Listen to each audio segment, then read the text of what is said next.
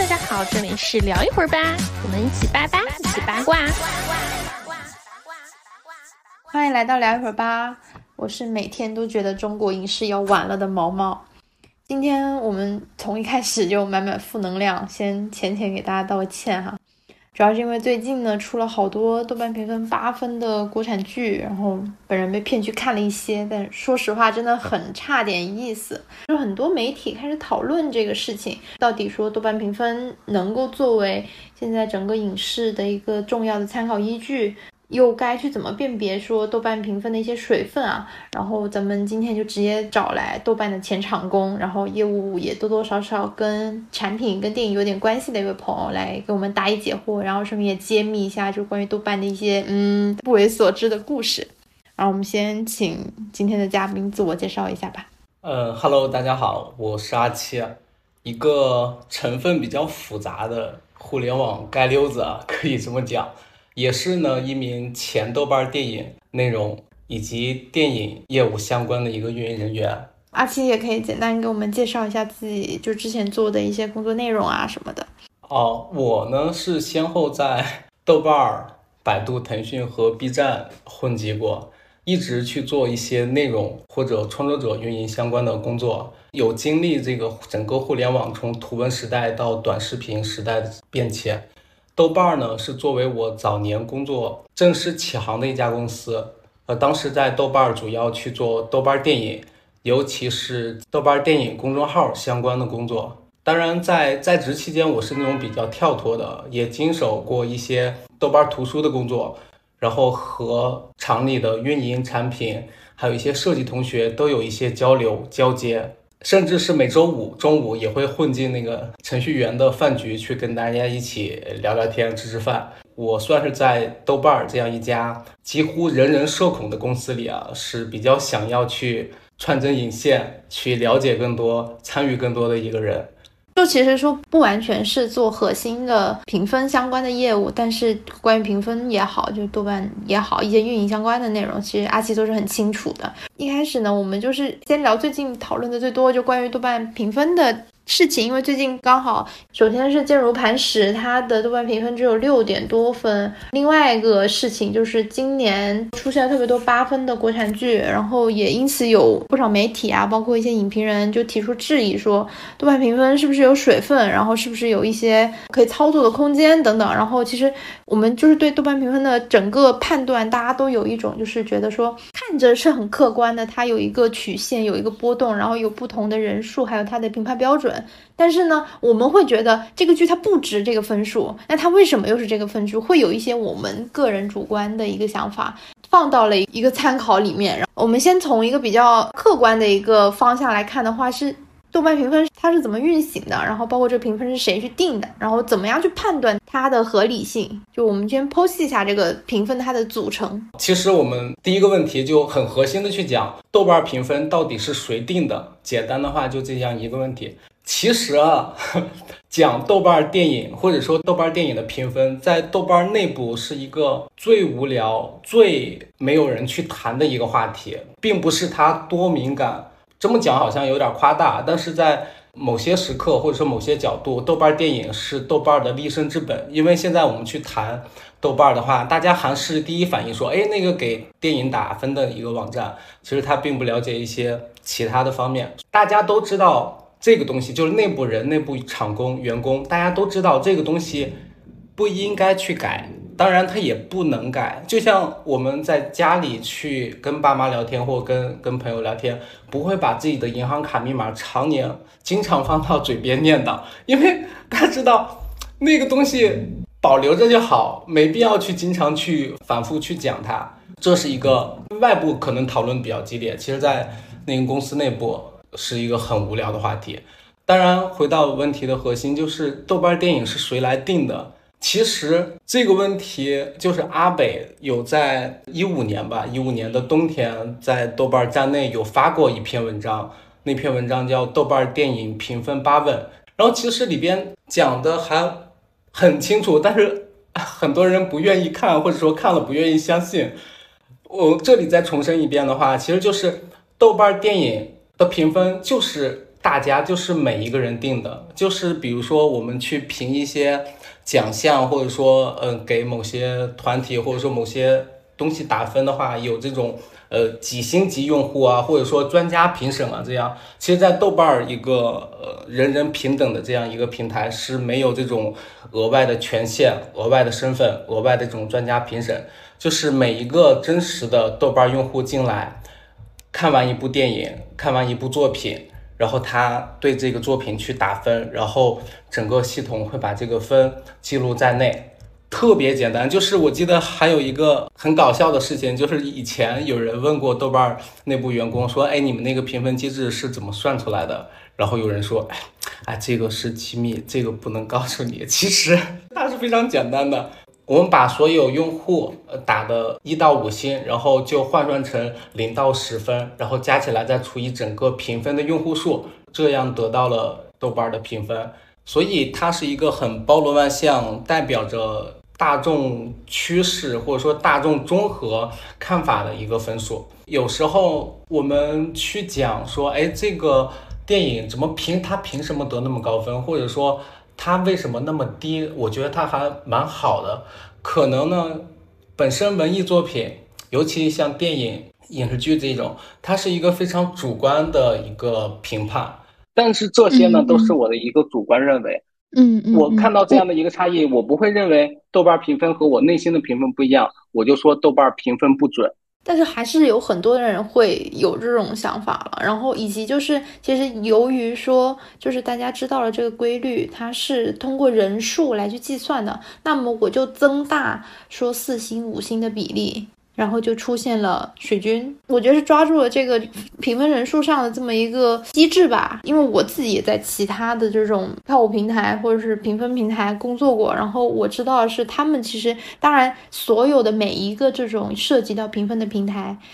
都是基于它的一个人数，就是多少人给出了五星，多少人给出了四星，那我再综合这个分数出来。但是呢，我当时工作的期间。我是知道，是当时所在的那个公司，他们是有，比如说，就是有一些片方会找过来说，啊，我这个电影到这个分数就差不多就停了，就不可以了。就有一些这种粉丝电影，大家说说我们这个分太低，那会儿真的吵得很严重。然后当时我知道是系统后面的评分是低于六分的，但是他最后出来的评分是。八分控制的很严格，当时就是一直在后台在那边，我忘了他具体是怎么个操作方式，但是就是把一些差评还有那种差的却全部控制住，然后就不让他。那个分数往下跌，就会控制它在那个分数线上。我能够理解说他们别的平台为什么要做这个动作，因为他们其实他们是票务平台嘛。然后票务平台的话，其实更多的是需要去靠偏方。你在我这卖票，你找我做这个出品，做这个票务的业务，我们有这样的联动。如果说我这个分数太低的话，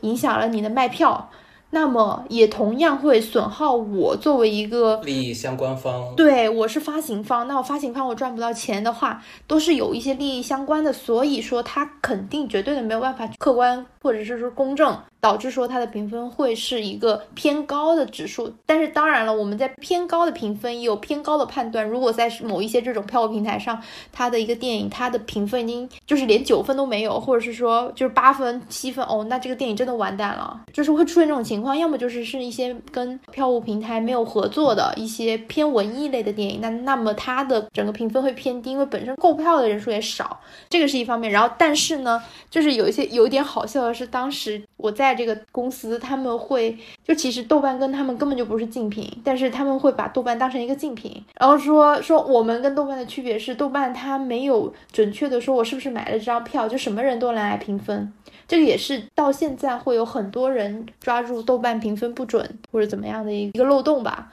别的票平台就是说，我们是基于真实购票，就是只有买了票的，在我这买票了，你才能评分，所以我这个分数是绝对的真实的买了票的观众来评的。但你豆瓣的就不是这样子，这种说法就有点儿。春秋笔法，对对，哎，就是因为当时就做一个竞品嘛，而且我在的那会儿想要大力发展他们的评分业务，但是现在已经不是作为一个主要的渠道了。当时啊，当时会很在乎关于说每一周的一个评分的情况。据我所知，我在职期间不知道，是我离开了这个公司后听别人说，就是这些票平台有买过非常多豆瓣的黑稿。像像你讲的，就是其他家的这种有评分的电影内容相关的平台，他们都参与了整个票务的销售过程，或者说他们直接是某部电影的一个出品方、合作方、利益相关方之一。那么他本身既当裁判又当运动员，怎么可能做到完全的公正，对吧？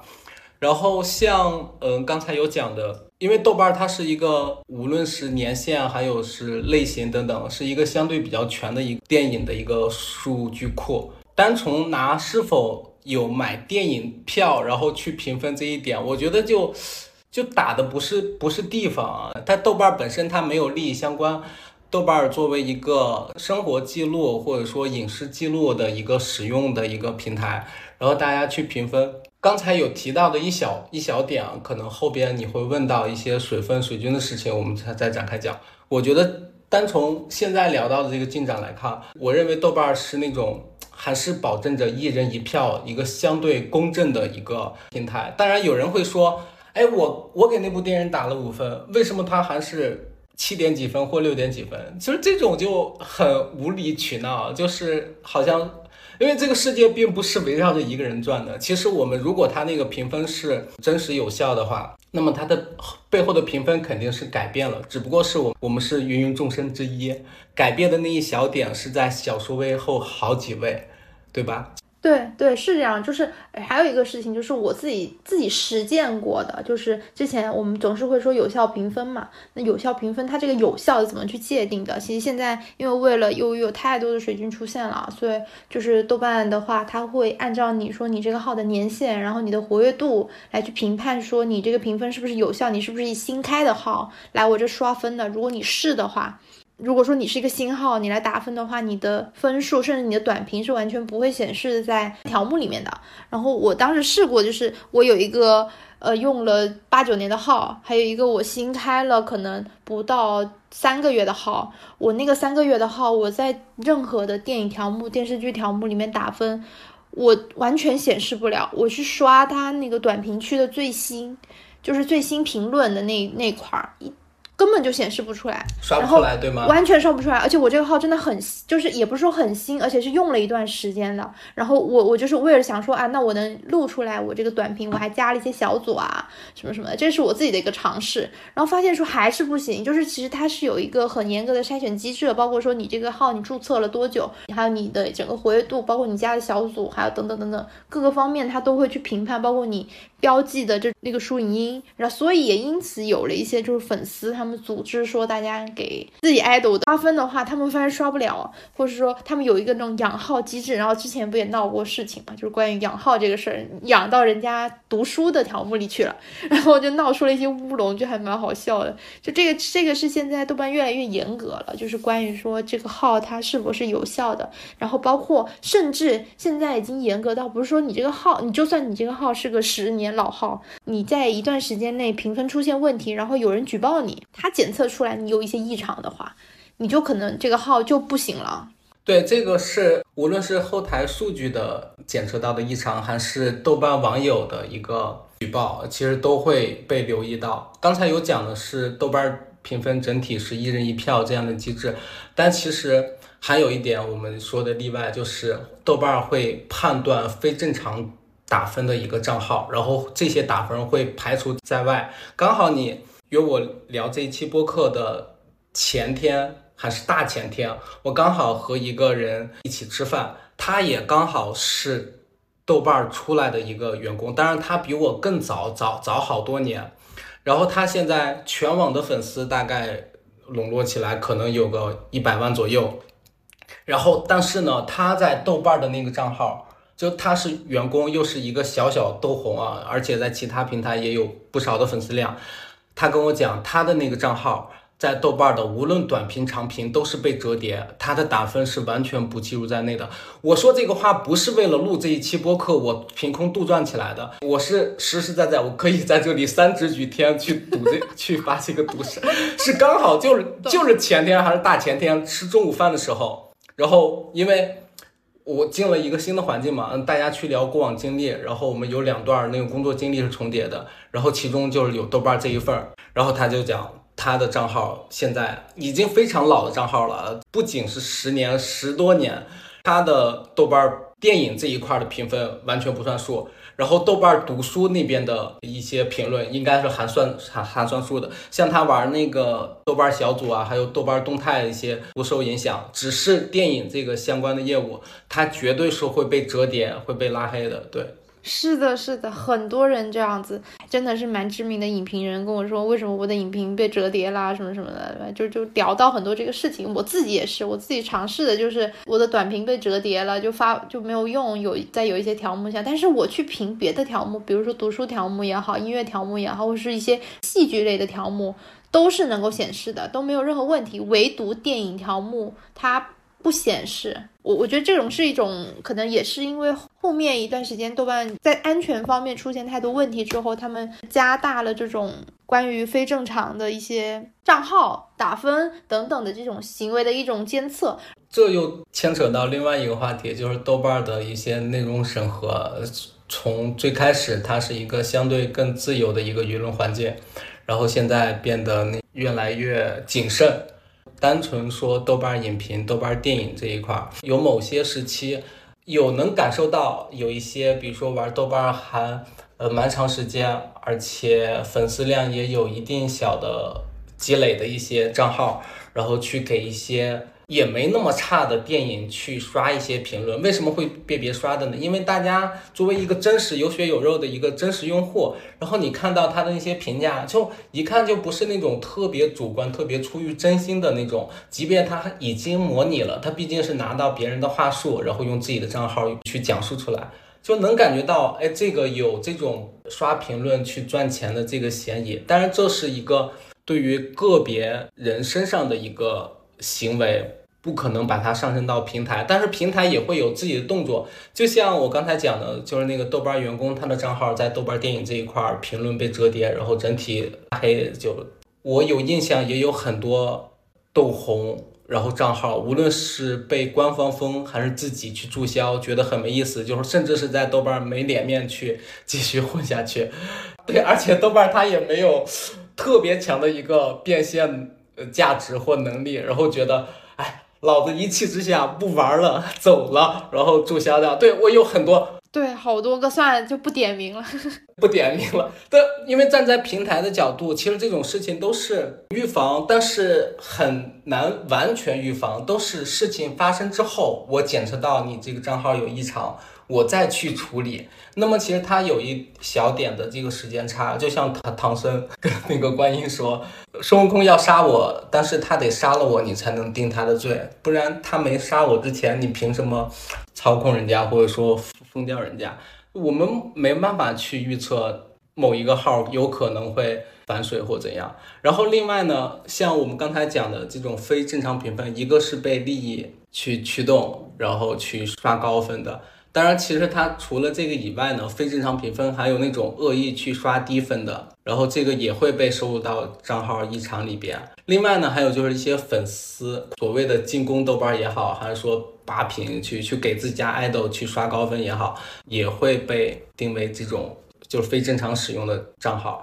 然后还有一种啊，就是那种这在最近几年比较少出现了，就是之前豆瓣的铁杆用户。我就好像在手上托了一个天平一样，我要捍卫豆瓣评分的公正性。你们粉丝进来刷五星，我就反过来刷一星。其实这四类账号啊，都会被认为是这种异常账号，或者说会对他们进行一个处理。所以豆瓣，我是认为，就像最初讲的，它是在豆瓣电影评分这个公正性上，我觉得是没什么可诟病指摘的。它对于豆瓣儿在内的一些用户，就是不分高低贵贱，当然可能会分一些注册时间啊，包括一些使用豆瓣儿时候的一些异常啊什么的，这可能会分下。就单从其他方面去讲，无论你是有多少粉丝啊还是什么，它不区分这个，完全的平等的对待每一个用户，也会平等的对待每一部电影的一个真实评分。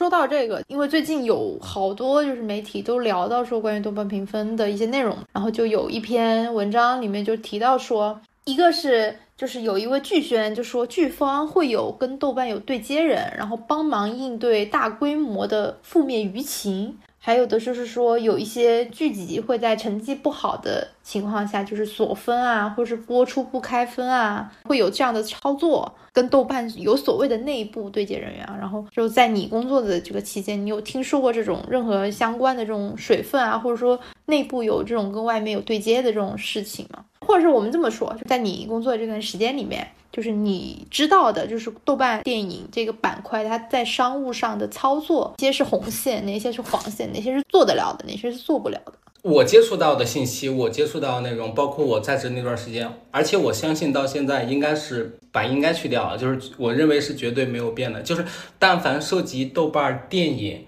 评分相关的，无论是商务行为啊，还是一些其他行为，我觉得都是拒绝的，是免谈的。这个并不是因为。我作为一个豆瓣的用户，或者说豆瓣的一个之前的员工，去这么维系，还是那个我我是认为写这种文章，或者说去恶意揣测的人，我是真心的特别希望他们能看一下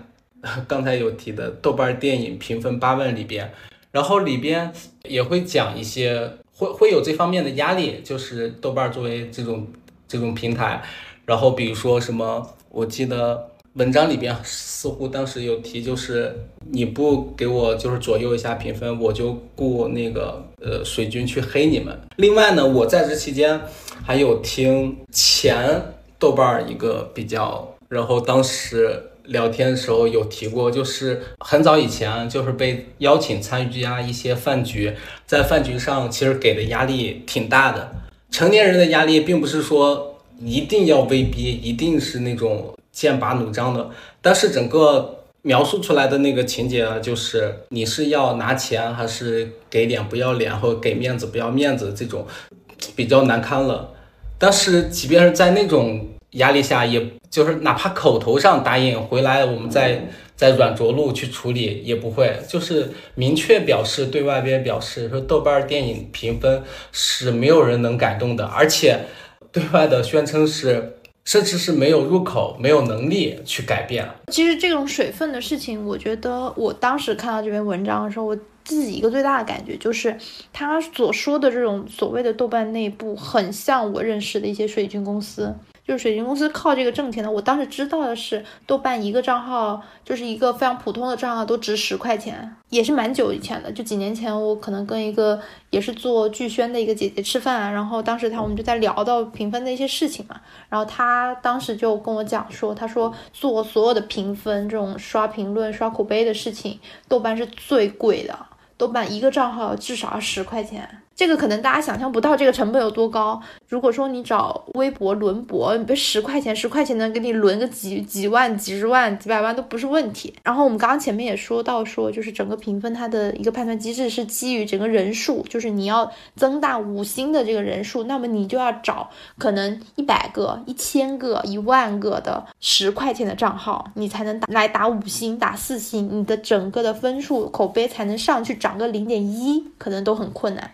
而且这些账号要是那种真实有效、真实用户的，像那种新注册用户是被排除在外的。而且呢，他但凡被检测到有问题，就比如说，因为我不明白他这个判定逻辑啊，我就随便举例，除了这种新注册以外，比如说很久不登录，然后登录以后呢，不会去发动态，不会去关注任何人，不会看任何内容。然后只是过来打了一个极端的五星，或者说极端的呃一星的评论，然后在线时长也非常短，马上关掉了。我是认为现在一定是有这种健全机制，就是把这些也会标记为这种违规或者说异常账号。像这种，如果说一部比较冷门的电影啊，当然它那个就商业价值会更很小嘛。就比如说一边一一部文艺片，我去找这种刷，可能因为观看人数非常小。然后它可能会稍微的有一定的波动，但如果是那种用户基数很大的、观影数量很大的、评分数量很大的这种电影，那不是就给海里就倒了一杯水？对啊，你找一万个都改变不了的。而且这是甚至你这一万个里面，可能还有刚刚说到的符合这个标准的。你你想想，一万个账号，一个十块钱，那就十万。然后十万的话，就就这个宣发费用来说，实在是成本太高了。其其实我是觉得，抛抛开这个金钱成本来讲的话，多个账号的这种操作成本也是非常时间成本，其实在那儿。因为一部电影或者说一部影剧。大头都花了，可能在宣发上花点钱也不在意，但是他做了无用功的话，那就没必要了，对吗？首先，豆瓣电影内部对这种刷分机制是有防范或者说极度厌恶以及抵抗抵触的。如果说有人头铁，就是老子今天就是要左右评分什么豆瓣评分那种，找豆瓣内部的人是最没有用的，啊，这是非常肯定的一点。啊，我先说那个红包影评人吧。就红包影评人这个事情，就是算是就是一个水军的延伸。就由于说水军公司他要赚我们这个剧宣宣传公司、营销公司甚至片方的钱，那我就要去笼络这一批所谓的水军。那你水军呢，你又不能太水，你还在豆瓣，你还有这么多的标准，这么多的一些限制在里头，所以我要去找一些比较高精尖的用户。那么首先就有两批人，一批就是。经常会收到一些私信，就是说，哎，能不能来给我评个分？呃，我也收到过，我也收到过，你也收到过对吧？我的朋友也收到过，我甚至我有一个朋友特别有意思，哎，他说这个是不是有多少钱？看看自己多少钱？对对，是不是可以赚个外快？然后他就想着去尝试一下，然后还真的就加了那个人的那个微信，然后说发个红包，可能就十来二十块钱这样子。他当时接到了一个任务，是给一个就名不见经传的一个小破网络电影吧。去评分大概是这么一个事情，就还挺有意思的。就是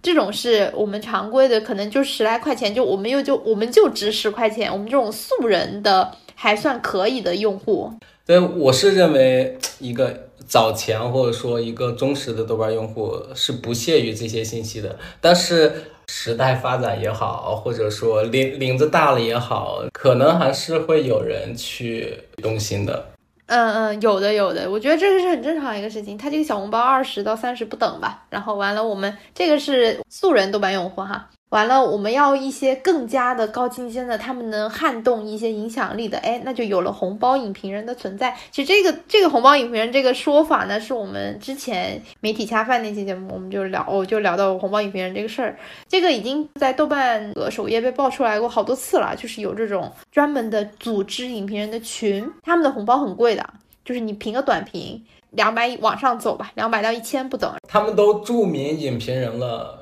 为了这两三百，哎，对呀，高精尖嘛，然后完了。哎，你写个短评几句话，甚至他们很高级的，他们收这个钱，他们也很有所谓的他们职业操守，他们不会随便的就给你打个五星，这是不可能的，他们也要维护自己这个账号的权益嘛。那我三星到四星，哎，最多就四星。如果说他们集体给出了三星，那这个片子就是烂的很难讲了。然后四星的话，就说明就是还可能就是我们普通人看就是三星的程度吧，大概是这样子的，就是他们有有一点操守。但是也不太多，对，就是也得稍微注意点，不能无脑五星，无脑五星这是例外的价钱。然后其实他们可能自己也担心自己的账号给作废了吧，也有这种这方面的担心，我觉得是有的。这个是一方面，这是短评，长评哇那就太多了。长评这个事情是我之前跟做营销、电营销的朋友聊过，然后他是给我浅浅的透露，他也不敢说的太明。但是真的是有蛮多的，就是大家就是直接就是明码标价，我收你这个钱，但写的还不好。但是由于说他这个号在豆瓣有权所谓的权重，然后有一定的影响力，我这个东西发了出去。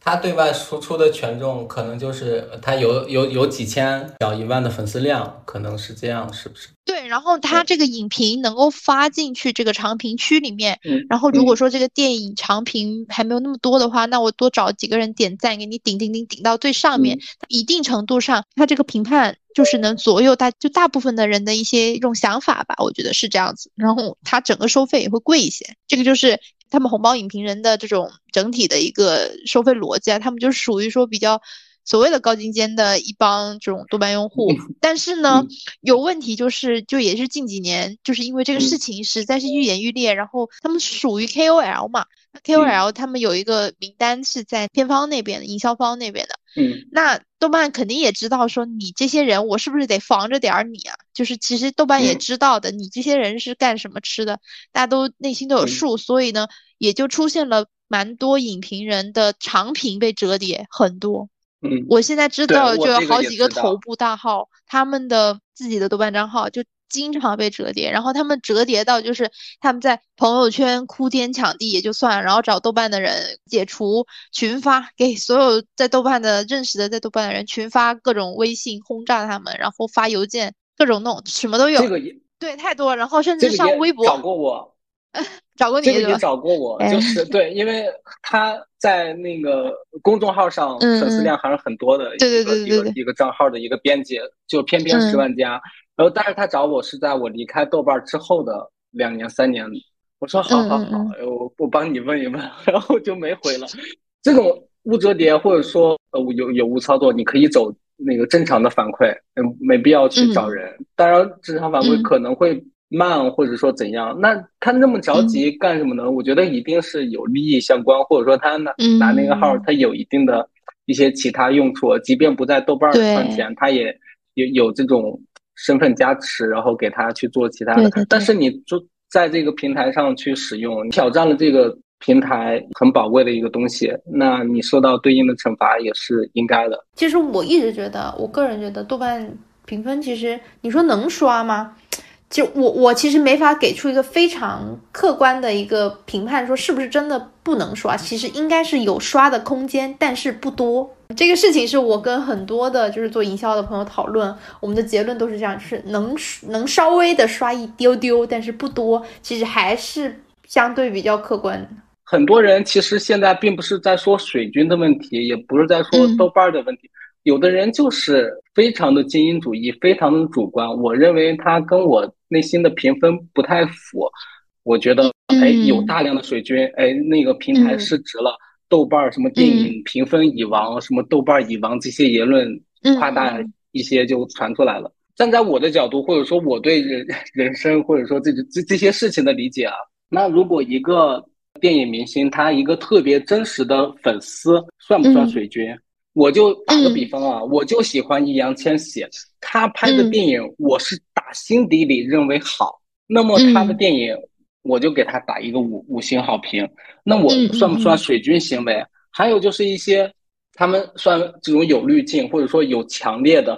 呃，在外人看啊，在非粉丝群体看，有一些不理智的这种狂热喜好，这些人怎样去界定他们算不算水军呢？另外呢，还会有一些，比如说我有独特的这种个人经历，当然这些都是比较小的数量，但是我会把它极端化去思考。比如说我经历过地震，我有失去过亲友，嗯那么我就对灾难的电影这种触目惊心的情节有天然的会轻易共情。我看到这样的电影，你们可能会通过电影的角度、拍摄的角度，但是我就对这样的场景非常的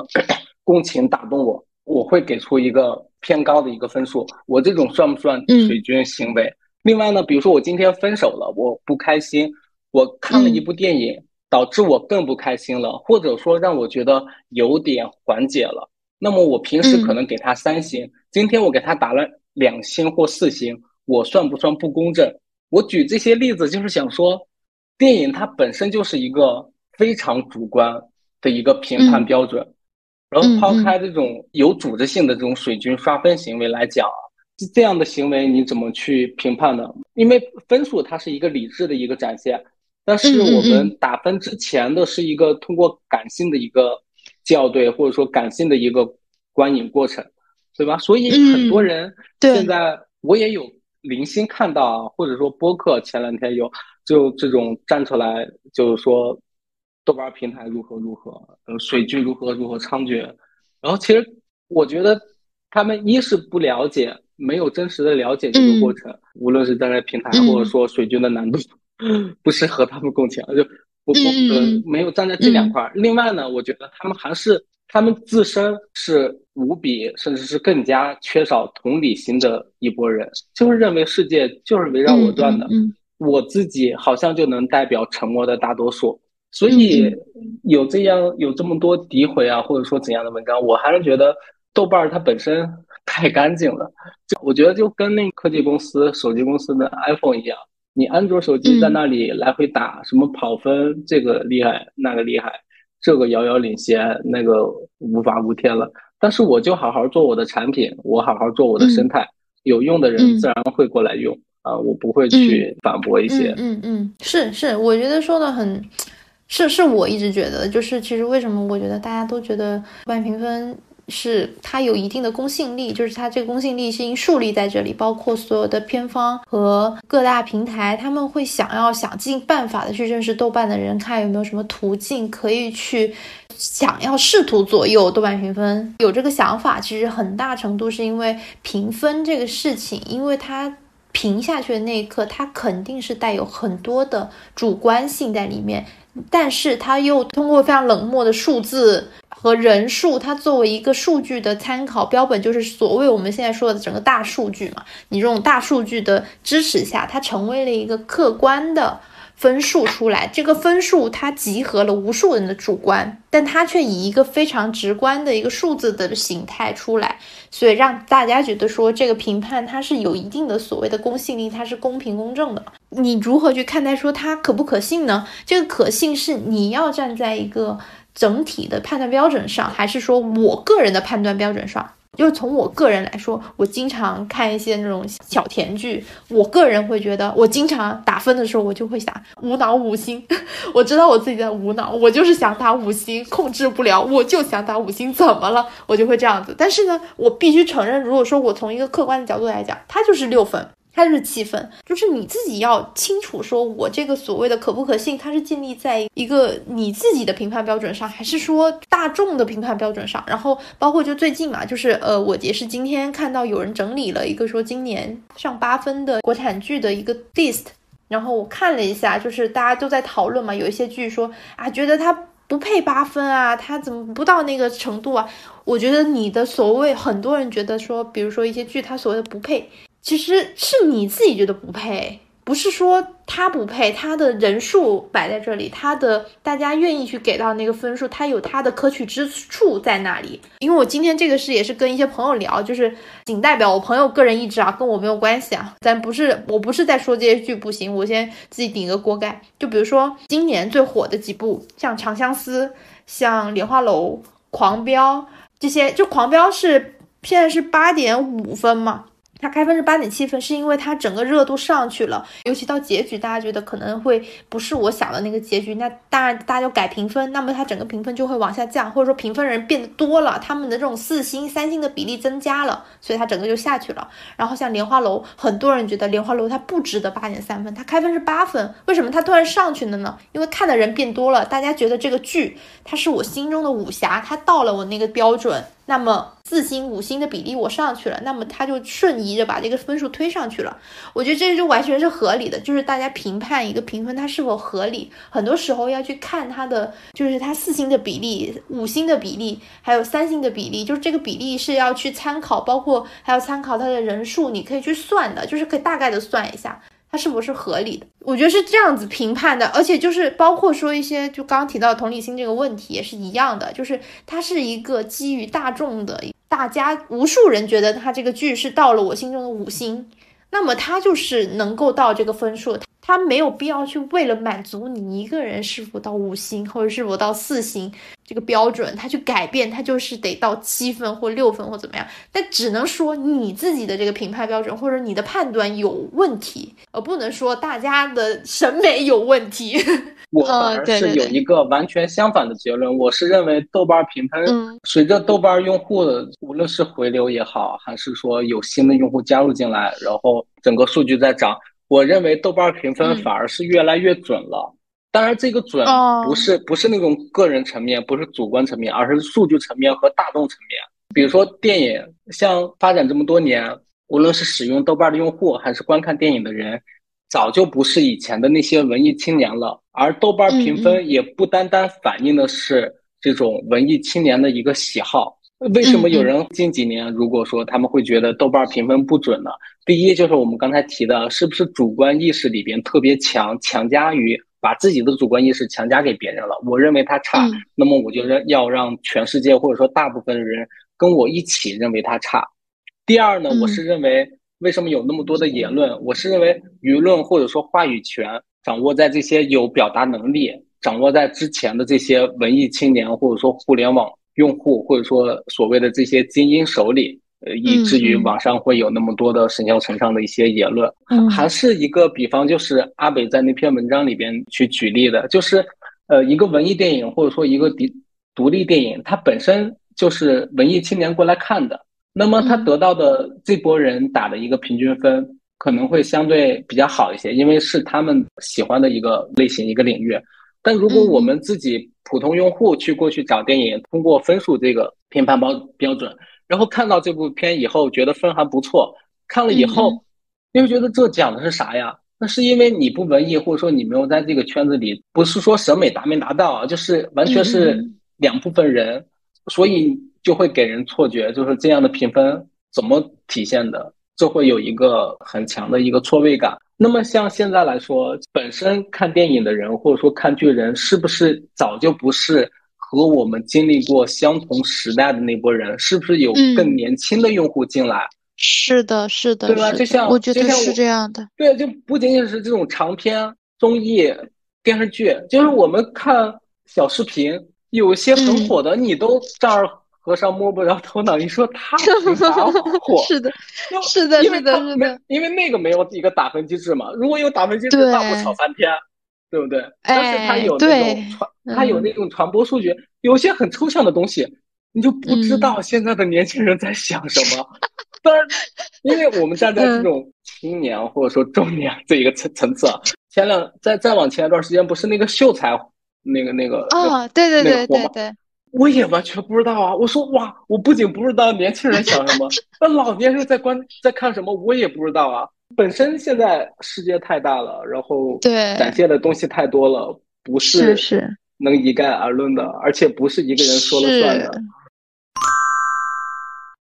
关于就是偏方对豆瓣的态度啊，就这个事情，我觉得也蛮有意思的。这个是我自己亲身经历，就是我跟太多的这种营销公司啊、偏方啊，我跟他们聊啊，对，就说到说关于。找豆瓣这个事，这个事情还有一个小花絮，就是当时是，是我的朋友去某一个视频平台，当时开一个编剧会，他刚好就听到了隔壁一个会议室在开会，然后他说，就是那个会议室的人说说，哎呀，我们明天要跟豆瓣的人谈一些合作啦，我们得想想办法，有没有什么。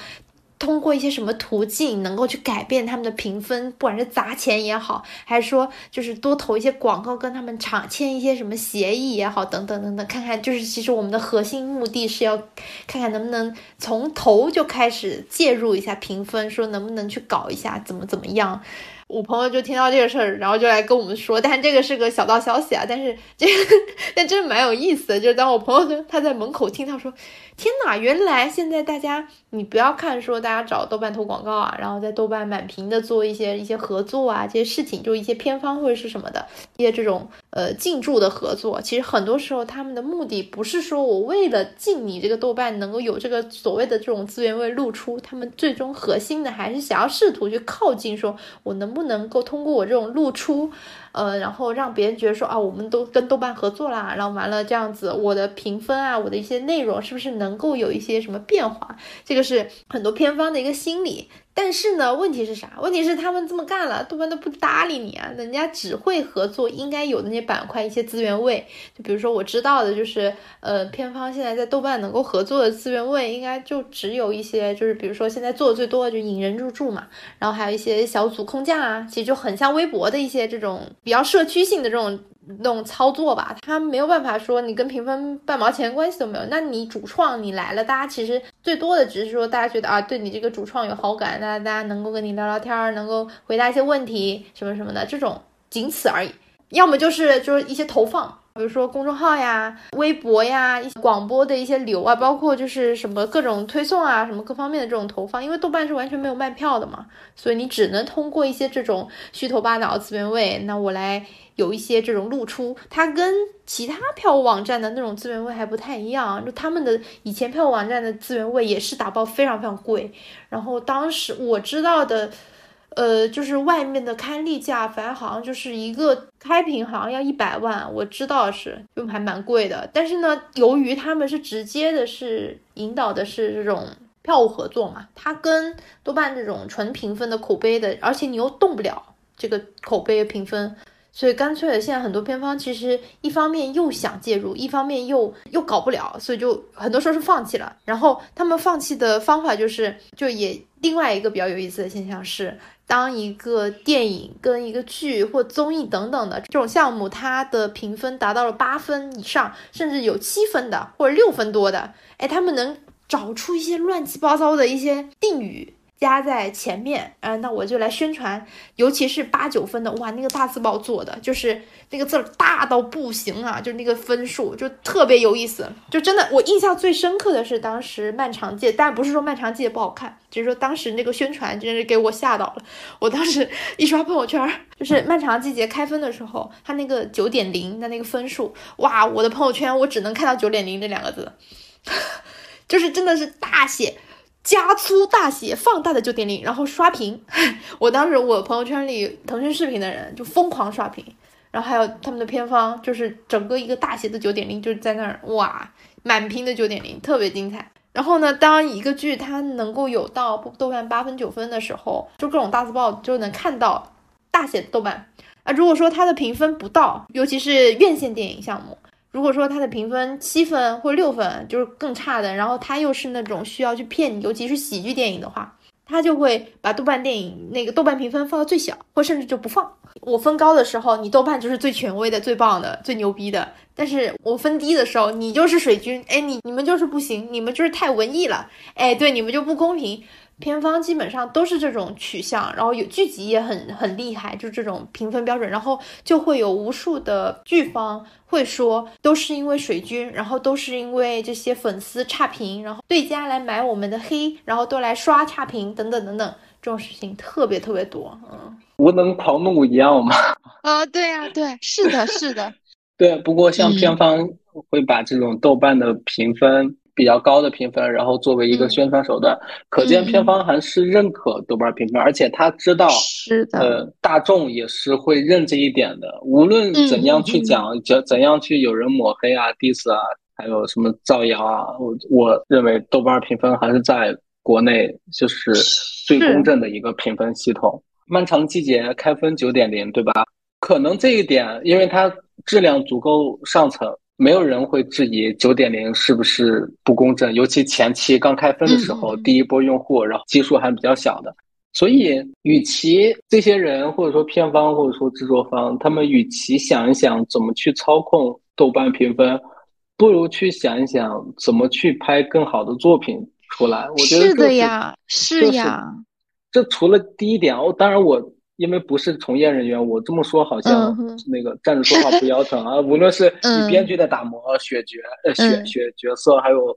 服装造型啊什么的，包括制作流程，然后你做更好的作品出来，这是最本质、最核心的。是另外是另外一部分呢，就是在后期的宣传上，我觉得不要，因为现在大家都没有人是傻子啊，就不要去欺欺骗那个用户，欺骗民众，像这种。不真实的宣传，你已经激发起了那么多人的兴趣，但是大家进去以后就是会对你这个实际看到的效果产生失落，产生这种抵触，那么进而它这个评分一定会比你正常宣传的时候要低很多的。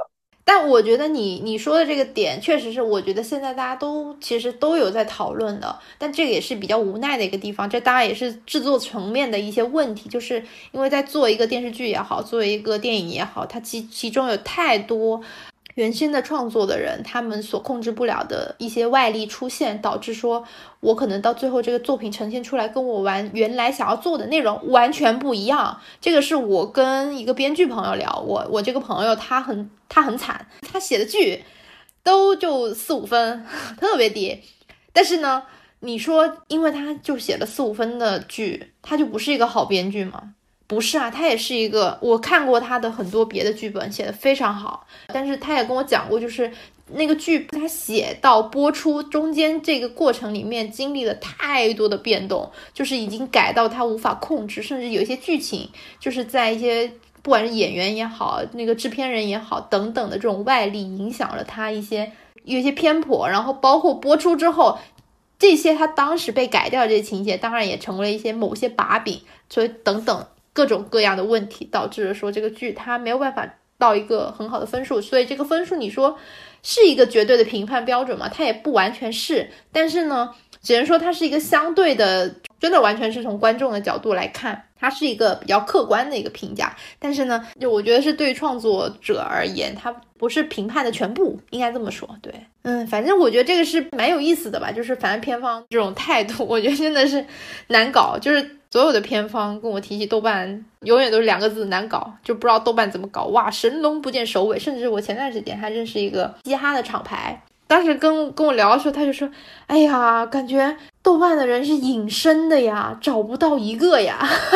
就好难认识豆瓣的人啊。”我一会儿就给你截图，就是在 B 站的一个朋友，他的朋友呃写了一本书，然后想问一下豆瓣有没有什么可以帮忙宣传的途径，然后 我就问了豆瓣一个其他同事啊，前天下午发的，到现在还没回我，因为。我一开口，因为一开口并不是那种联络感情的，因为前两天我还给他发信息，他没有几分钟就回我，但是问到这种工作上的事情，一看就是有贼心的这种。两天了没回我，就是就是这样子，就很好笑。就是哦，他就在朋友圈发，他说：“哎呀，豆瓣找不到一个人呐，怎么感觉豆瓣的人是不存在的呀？我能不能有谁给我介绍一下，认识一下豆瓣的人？就整个影视圈、娱乐圈的人都希望能够身边至少有一个，即便他是边缘人物，就至少认识一个所谓的豆瓣员工。哎，我真的很想认识他，就是他有没有用先。”一方面，但我就很想认识，真的太难找到了，就是这种感觉，你知道吗？你说这个点在麦麦上不是那个公司圈，然后会有前公司的那些小的圈子，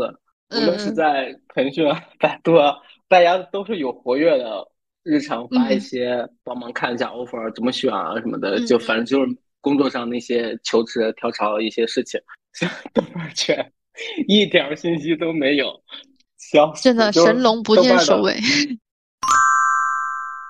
就是前面就讲了很多，就是关于说我们觉得豆瓣评分可不可信，包括说它的一个评判机制，还有它的一些审核的逻辑，然后以及说我认识的一些有趣的这种关于片方对于豆瓣评分的一个认识的一个现象。然后我觉得除了豆瓣评分以外，就豆瓣近几年可能比较会引起关注的，然后也是我最近一个比较就感受比较深的一个事情，就是豆瓣小组，尤其是娱乐组的一些评价。其实我之前不知道。要说原来豆瓣娱乐组对于流量艺人，或者是说就是对于一个艺人他的舆论的导向有这么重要，真的是我也是最近才感觉到，因为我身边有做顶流宣传的朋友嘛，他就是天天都在为了豆瓣小组的帖子，他们有一个专门的舆情小组，就是专门的在豆瓣上找黑帖，只要小组里一有黑帖，他们其实不太在乎你的什么条目什么乱七八糟评分的，哎，其实跟我没关系，我是顶流。我是流量艺人，那流量艺人其实这种口碑型的东西，其实有的加冕无也没有什么关系，就是我就是走这个流量的嘛。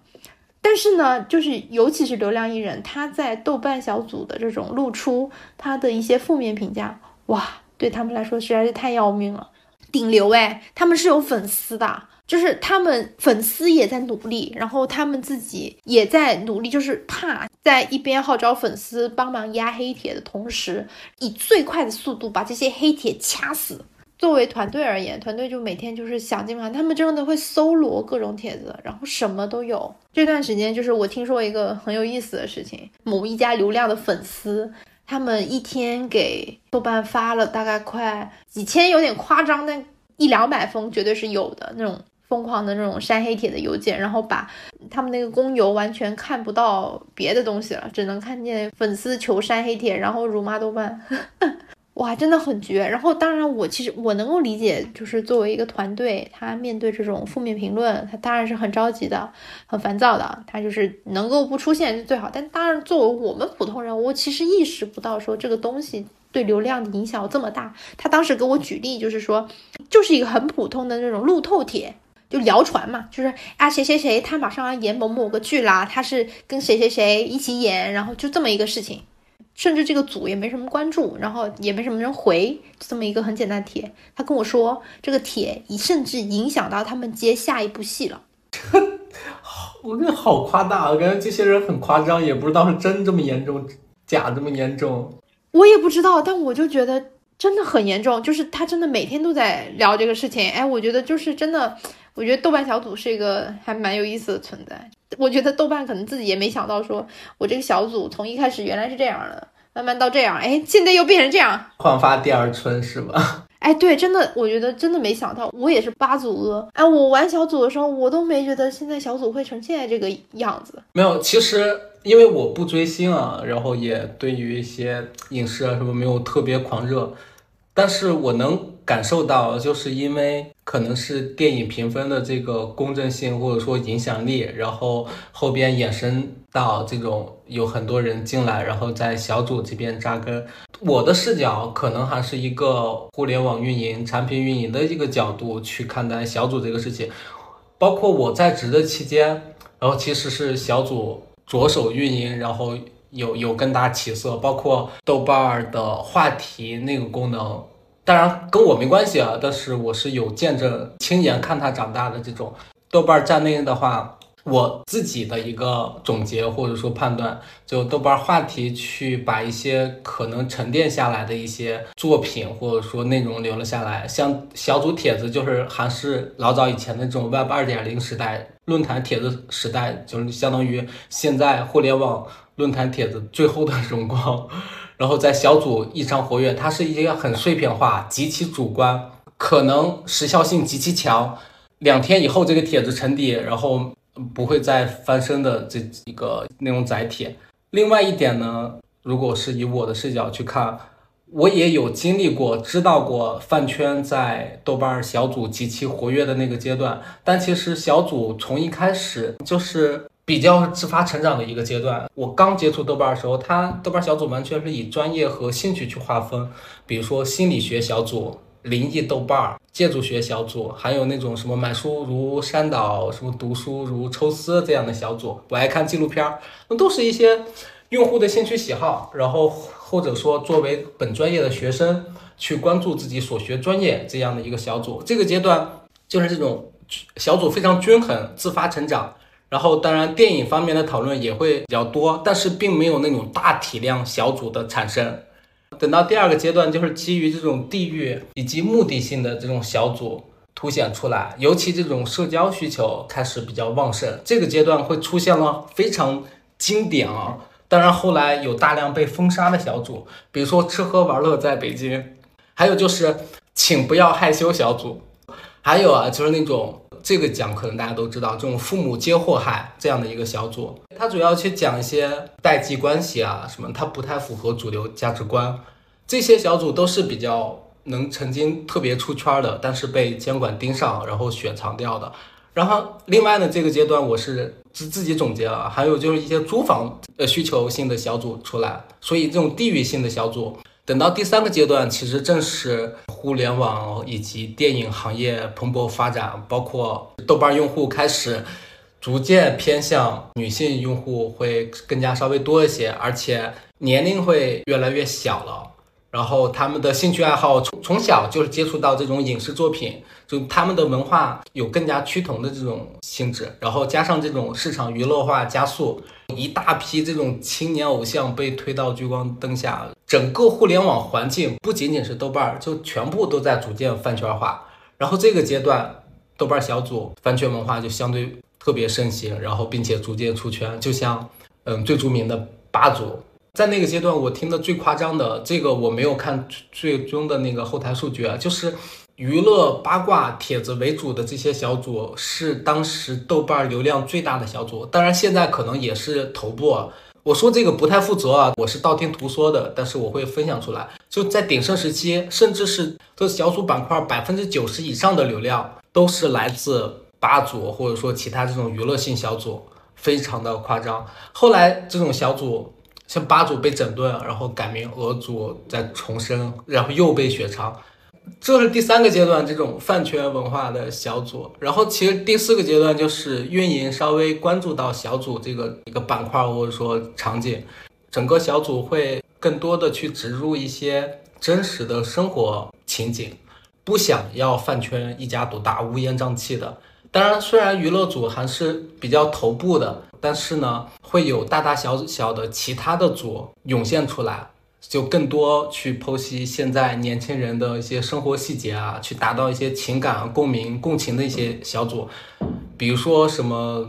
丧心病狂攒钱小组。吵架没发挥好组，糊弄学，这是我认为的豆瓣小组的四个阶段。另外，其实除了人数、活跃度以外，他们并不是衡量一个小组绝对性重要的指标。因为有一些小组它本身人不多，但是它有特色、有精品帖的数量，甚至出圈能力反而更强。比如说当年的那个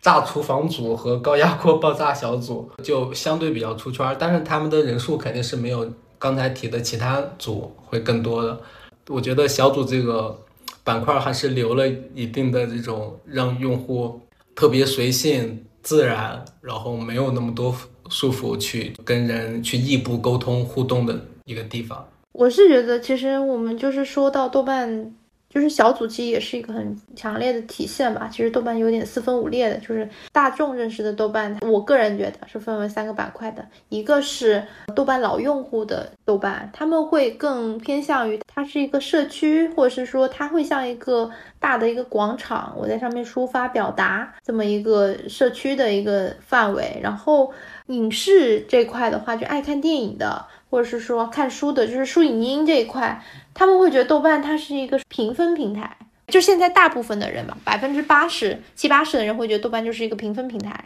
这个是一部分的认知，还有另外一部分就是，尤其是现在年轻人，就是零零后也好，饭圈也好，整个的大家认知是豆瓣就等于豆瓣小组，就是这些娱乐组是这么一个。三块的一个认知，因为我经常会刷到嘛，我的一些零零后的一些小朋友会骂豆瓣什么垃圾豆瓣，然后什么乱七八糟的，然后其实他们说的所谓垃圾豆瓣，他们指的是小组，因为他们只看小组，他们不玩其他的功能、其他内容，他也不在豆瓣上发东西。就评分也评，但是不是一个重要的一个记录方式。它不像我们 会说，可能就是惯性的说去发广播呀，发一些什么东西乱七八糟的，不是这么一个用法。其实我觉得怎么说，其实因为豆瓣之所以是个清流吧，我个人觉得以以影视圈来作为一个大前提啊。它之所以是娱乐圈、是影视圈的一个清流一样的存在，其实很大的一个原因是它这个产品，它其实是一个社区经营，它是一个偏社区的广场的这么一个存在，它并不是带有特别强的利益捆绑形式，它不像票务平台，它不像一些新闻平台，它其实都不是。它不是这两个的其中一方，所以它其实没有太多的这种利益导向，或者说没有这种舆论导向在里面。它会更多的偏向于它是一个客观的、非常没有什么太多情感的一个互联网产品。我觉得是这样子，所以导致说它的评分其实可以说是现在已知的出了评分板块的所有的产品里面，它应该算是最客观的存在。也是说大家为什么会觉得豆瓣是具有参考性的？它既不卖票。不为此做广告，而且甚至它还会规避不公平的事情出现。我至今认为，豆瓣还依然是最值得相信的平台。虽然说他为了规避这种所谓的非正常打分，他其实是劝退了一部分老用户的，让老用户觉得你怎么老是审核掉我的东西啊？你怎么不让我发这个也不让发那个不让发？那那有什么意义呢？他要维持他的公正性。对对，他还是值得被大家相信的，以及说，我觉得为什么大家就是不能接受今年整体的八分剧变多了，但是大家也可以对应着看一下，说这个八分剧，他们这些剧，他们是真的是有那么差吗？还是说，虽然说整个大环境变差了，也由于说之前整个影视寒冬的出现。导致说我们能够看到的好的剧、好的内容变少了，我觉得是有一点这种啊，好不容易出现一个还可以的，那我可能就会宽容的打出了一个比较宽容的分数。可能是对手更差，然后显得哎对，所以你不能说因为这种普遍情况、这种普遍心理出现，你就说是豆瓣不可信了，豆瓣它它不能作为一个参考依据，那是因为整个人群它的评判标准产生了变化，跟豆瓣没有关系啊。甚至不仅是人群的评判标准，是人群也不一样了。比如说，三三十岁的人还要跟十七八的同一个视角，那是三十多岁的人太不成熟了。因为前两天看到有人在抨击豆瓣评分，然后最后给出的结论或者说给出的标题是“豆瓣已死”，但是他并不是站在评分的角度，他是站在说，哎，你如果要抨击的话，你只能说在你的认为下、认知下，你是要说豆瓣评分已死，或者说豆瓣电影评分已死，而不能说豆瓣已死。用豆瓣的用户确实是不能说四分五裂，就是各干各的。无论是其他的播客也好，公众号也好，反正每隔一段时间都会起来这么一波去讲豆瓣儿好。然后为豆瓣儿，或者说抨击豆瓣儿，或者说为豆瓣儿惋惜的这部分人，但其实我觉得要做某件事，或者说要去关注，一定要关注或讨论豆瓣评分，还是要最起码有一点点客观的认知，真实的了解了以后再去开这个口。就是豆瓣离职的一个群里有一个同事在之前有说过，就是说营销号现在对豆瓣是一鱼四四吃。一边抄着短评，盗着帖子，然后豆瓣挨罚，因为无论是舆论管控啊，还是什么，跟着粉丝一起骂，然后过一阵儿，然后再去痛心疾首说，哎，豆瓣怎么不行了？豆瓣不公正了？我觉得豆瓣一个小小的网站，流量也没有那么大，反而被这些营销号反复翻炒。对，无论是作为。豆瓣的用户，还是作为豆瓣的员工或前员工，无论是站在公司角度，还是工作体验，还是豆瓣电影评分的公正性、可靠性、权威性，我我目前认为啊，就是豆瓣是还不错的平台也好，网站也好，一个评分系统也好，一家公司也好，希望更多人去关注豆瓣儿，然后了解豆瓣儿，然后成为豆瓣的用户。去喜欢豆瓣儿，那最后一点点呢，可能要讲一下，就是比如说我工作这么多年，豆瓣儿作为一个内容社区和其他的一个内容平台，确实是更稀缺和更宝贵的。当然，我们现在还有一些其他的一些社区型产品存在啊，我认为这种产品都是宝贵的，就好像我刷抖快或者说其他一些小视频产品。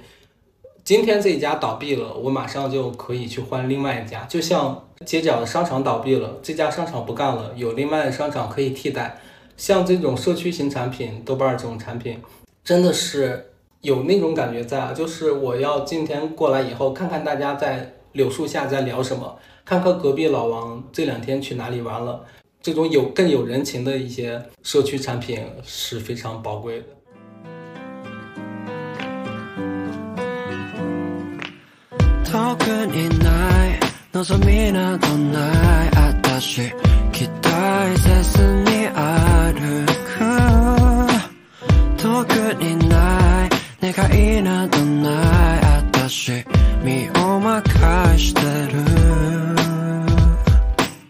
如果喜欢我们的节目，欢迎多多点击订阅，也可以来留言区和我们一起聊天。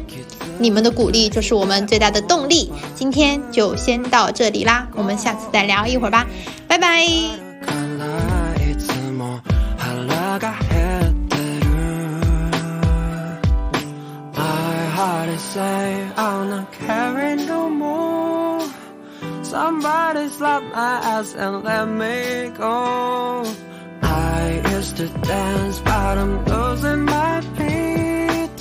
I know I lost A thing.